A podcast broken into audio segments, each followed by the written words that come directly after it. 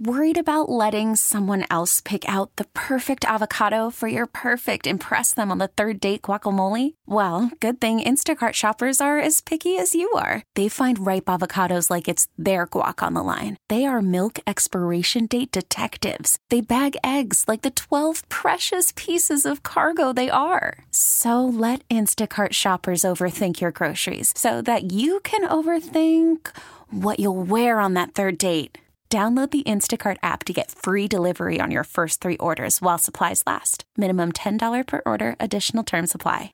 Baseball is back, and so is M L B dot T V.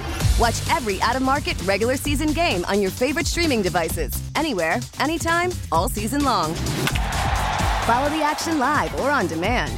Track four games at once with multi-view mode. And catch up with in-game highlights. Plus, original programs, minor league broadcasts, and local pre- and post-game shows. Go to M L B dot T V to start your free trial today. Blackout and other restrictions apply. Major League Baseball trademarks used with permission. Yeah, the huddle. Pete Najarian, you're going to like this story. You know of it. Jesper Horsted is a kid that grew up in Roseville. Good athlete, smart academically, went to Princeton University. Shine there, didn't know that uh, he was impressing some N F L scouts. Uh, got his shot with the Chicago Bears a few years ago and made the fifty-three man roster where he would be participating today if not for an injury late in the season. But that affords us the opportunity to visit with him. Chicago Bears tight end, Jesper Horsted. Jesper, thank you for joining us. Thank you for having me.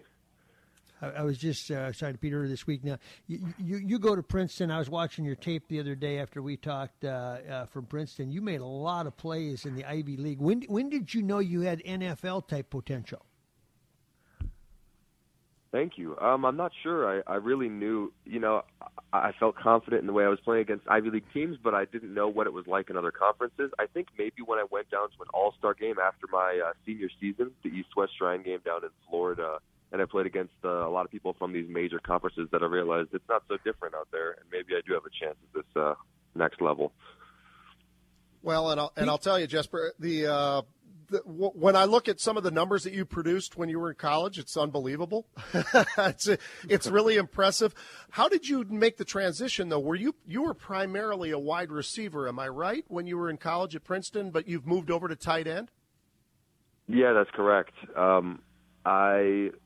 didn't get drafted. I didn't get signed, and um, I got an opportunity to go to a tryout camp with the Bears. That was one of about one hundred fifty people, and I showed up that day, and they said, hey, we, we've got a lot of receivers here today. I think we're going to try you out at tight end.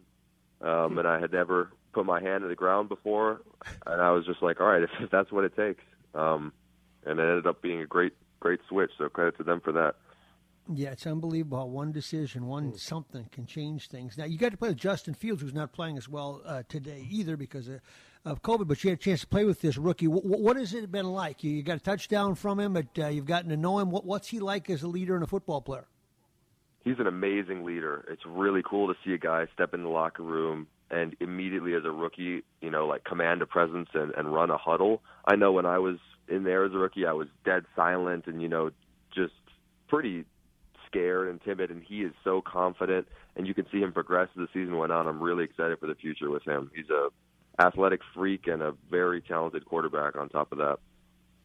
Well, and I'll tell you, Jesper, what, I, what I've loved about him goes all the way back to Ohio State when he took control, and Max, you remember this as well. Yeah. When, when, when Justin Fields said, we're going to play football in the Big Ten. Yeah. And, yep. yeah. you know, he, he, he led that. It's, it's it's probably the same sense that you get when, you're, when you've gotten in a huddle with him where he, he has – he'll command the, uh, the the team and he'll take charge and he's he's not afraid of the, the moment ever. But uh, speaking of not being afraid of the moment, I, I'd be afraid. But uh, you tell me, when, when you're playing football at Princeton, how did you manage football, baseball, and the academic side of this? Because I'll tell you what, it, it is so difficult to be a one-sport athlete, but you being a two-sport athlete in college, tell us a little bit about your, you know, how you did that and, and the discipline that it must have taken for you to compete in the classroom, but also on the football and baseball field.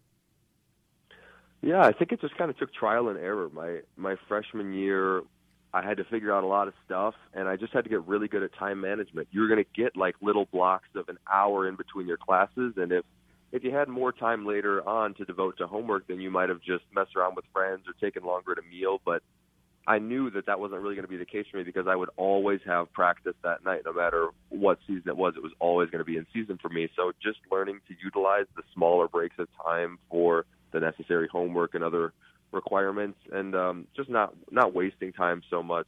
Um, and it's, I just got better as time went on, and I had good help from friends and teammates to make it happen. Jesper Horsted is our guest tight end for the uh, Chicago Bears from Roseville High School and on to Princeton oh. University. And uh, I, I was talking to you about this the other day, but you're not the only Roseville guy getting paid to play. Mike Muscala played twice against the uh, Timberwolves this week. He's had quite a career, uh, kind of a rotational guy in the N B A. He went to Bucknell out of Roseville. And you said he's a little older than you, so you didn't know him, but you sure, sure knew of him, huh? Yeah, he would come back to these summer youth basketball camps, and I was no more than probably fourth grade at the time. And uh, it was just the coolest thing that this guy who had made it out of Roseville and was a really successful player at the time was coming back to give us tips that he had learned along the way. And I remember just, like, you know, soaking those up as much as possible. I have a lot of respect and have followed his career really closely. Jesper, is there something in the water out there? I mean, you're you're you're going at Princeton, and, and this guy goes to Bucknell. Yeah. I mean, you guys are uh, they're pushing the academic side of things. Hey, um, that might be it. What, Yeah. What are some of the other schools that, that you may have been recruited by, uh, and and were you or were you just dead set saying, you know what, I'm going to go to Princeton? And by the way, Maxie, I, I was lucky enough for E S P N. I did a college football game at Princeton at that stadium. It is as beautiful as anything in the Big Ten. It's really unbelievable, that that stadium and the, the endowments that have gone to there and the money that's gone into that that school and, and the sports programs is unbelievable. But who all recruited you, by the way, Jesper? Yeah, no, it's it's true. You bring up a good point. I mean, historically, Princeton has been one of the most successful football programs, and it was where college football began. So they have a ton of national championships. It's just at one point they decided to focus more on academics and prevent um, at least football from playing in bowl games um, and whatnot. But in my decision, I was kind of all over the map. I didn't know if I wanted to play baseball or football. I was kind of trying to juggle both of those. I had a couple scholarships scholarship offers that were in the Midwest, um, but when the Ivy League schools um, showed interest, it was always such a priority for me to go to a, the best academic school I could get into, and I knew sports would kind of be a vessel to get me into that. So it kind of became narrowed down to the few other Ivy Leagues that were interested in me. And at the end of the day, it was a pretty easy decision because only Princeton would let me play baseball as well. The rest didn't think it would be possible to juggle two sports with uh, academics. Now, for those of you that say that Jesper doesn't get away from it all, he's got a place where he gets away from it all. It's called the Boundary Waters. In fact, you are donating your cleats to the Friends of Boundary Waters because it has so impacted you. Uh, that is where you get away from it all, and and uh, and you've got your cleats up for auction today because of it, right? That's exactly right. Yeah, when I go up there, there is no football, there is no baseball, there is no academics. You know, it's just me in the wild and the friend that I choose to go with, or a group of friends, and it's been such a, a special place and such a good refuge of just, like, relaxation and getting away and, you know, return to nature. So I'm so happy to have a way to, to give back and promote this awesome nonprofit. So, yeah, they're up on B W C A auction dot com. If you want to check those out, they end tonight, I believe. And there's some beautiful cleats hand-painted by a, a local artist from Chicago, who's very passionate about the Boundary Waters as well. So, yeah, I'm really excited, and they're they're doing well. That's awesome. Hey, Jesper, I'm, I'm real curious. What do you think of Chicago? I lived in Chicago for many years, from nineteen ninety-two to two thousand seven. And what what do you think about that area and the fans and this whole experience with this historic franchise with the Chicago Bears? Oh, I love it. I've been so thrilled to be there. There's such a passionate fan base and um, such a beautiful city. And I just love the history of it, too. Soldier Field is hmm. definitely the smallest stadium and one of the oldest stadiums, but I think it's so cool to have the history and the tradition and the fact that it's, you know, right on the water. I really do appreciate a lot of that stuff. Um, I will say it's a little bit unfortunate that our facility is about an hour, hour fifteen north of the city, so I don't get down nearly as much as I would like. I'm actually more in the suburbs, in the northern suburbs. Mm-hmm. But uh, when I do get down, I really, yeah, I'm really enjoying my time in Chicago. Well, Jesper, appreciate it very much. We wish you were suiting up and playing today uh, for the Bears, but we know there will be plenty of that in the future, and can uh, keep on fighting for uh, uh, the Boundary Waters. And, boy, mm-hmm. congratulations on what has been a storied career and inspiring uh, people from Roseville and Minnesota and beyond with what you've done. Thank you so much. Thank you for having me on here. You bet. Absolutely. Appreciate Jesper you, man. Horsted, tight end, Chicago Bears. Now, Pete, he sounds to me like your kind of guy, man. And and oh. I tell you, it, it, not only, you know, Roseville to Princeton, Chicago, and living life, and he's, he's even got the Nigerian haircut now. It, it's a little longer in the back, you know? I fully respect it. I've got fully some respect. Free spirit to me. You know what I'm saying? I love it. I love it. What a great young man. I'll tell you what.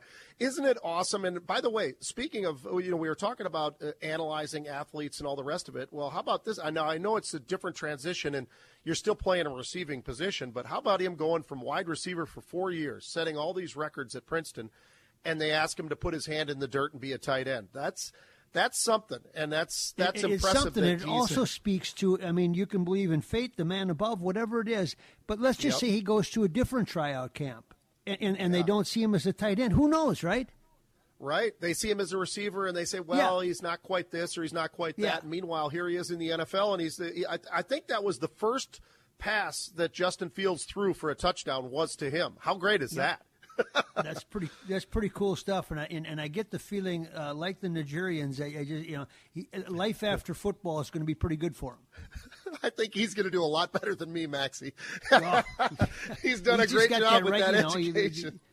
Know, he, he, great priorities and everything else. We get it. Attention spans just aren't what they used to be. Heads in social media and eyes on Netflix. But what do people do with their ears? Well, for one, they're listening to audio. Americans spend four point four hours with audio every day. Oh, and you want the proof? Well, you just sat through this ad that's now approaching thirty seconds. What could you say to a potential customer in thirty seconds? Let Audacy put together a media plan tailor-made for your unique marketing needs. Advertise with Audacy. Visit ads dot audacy dot com.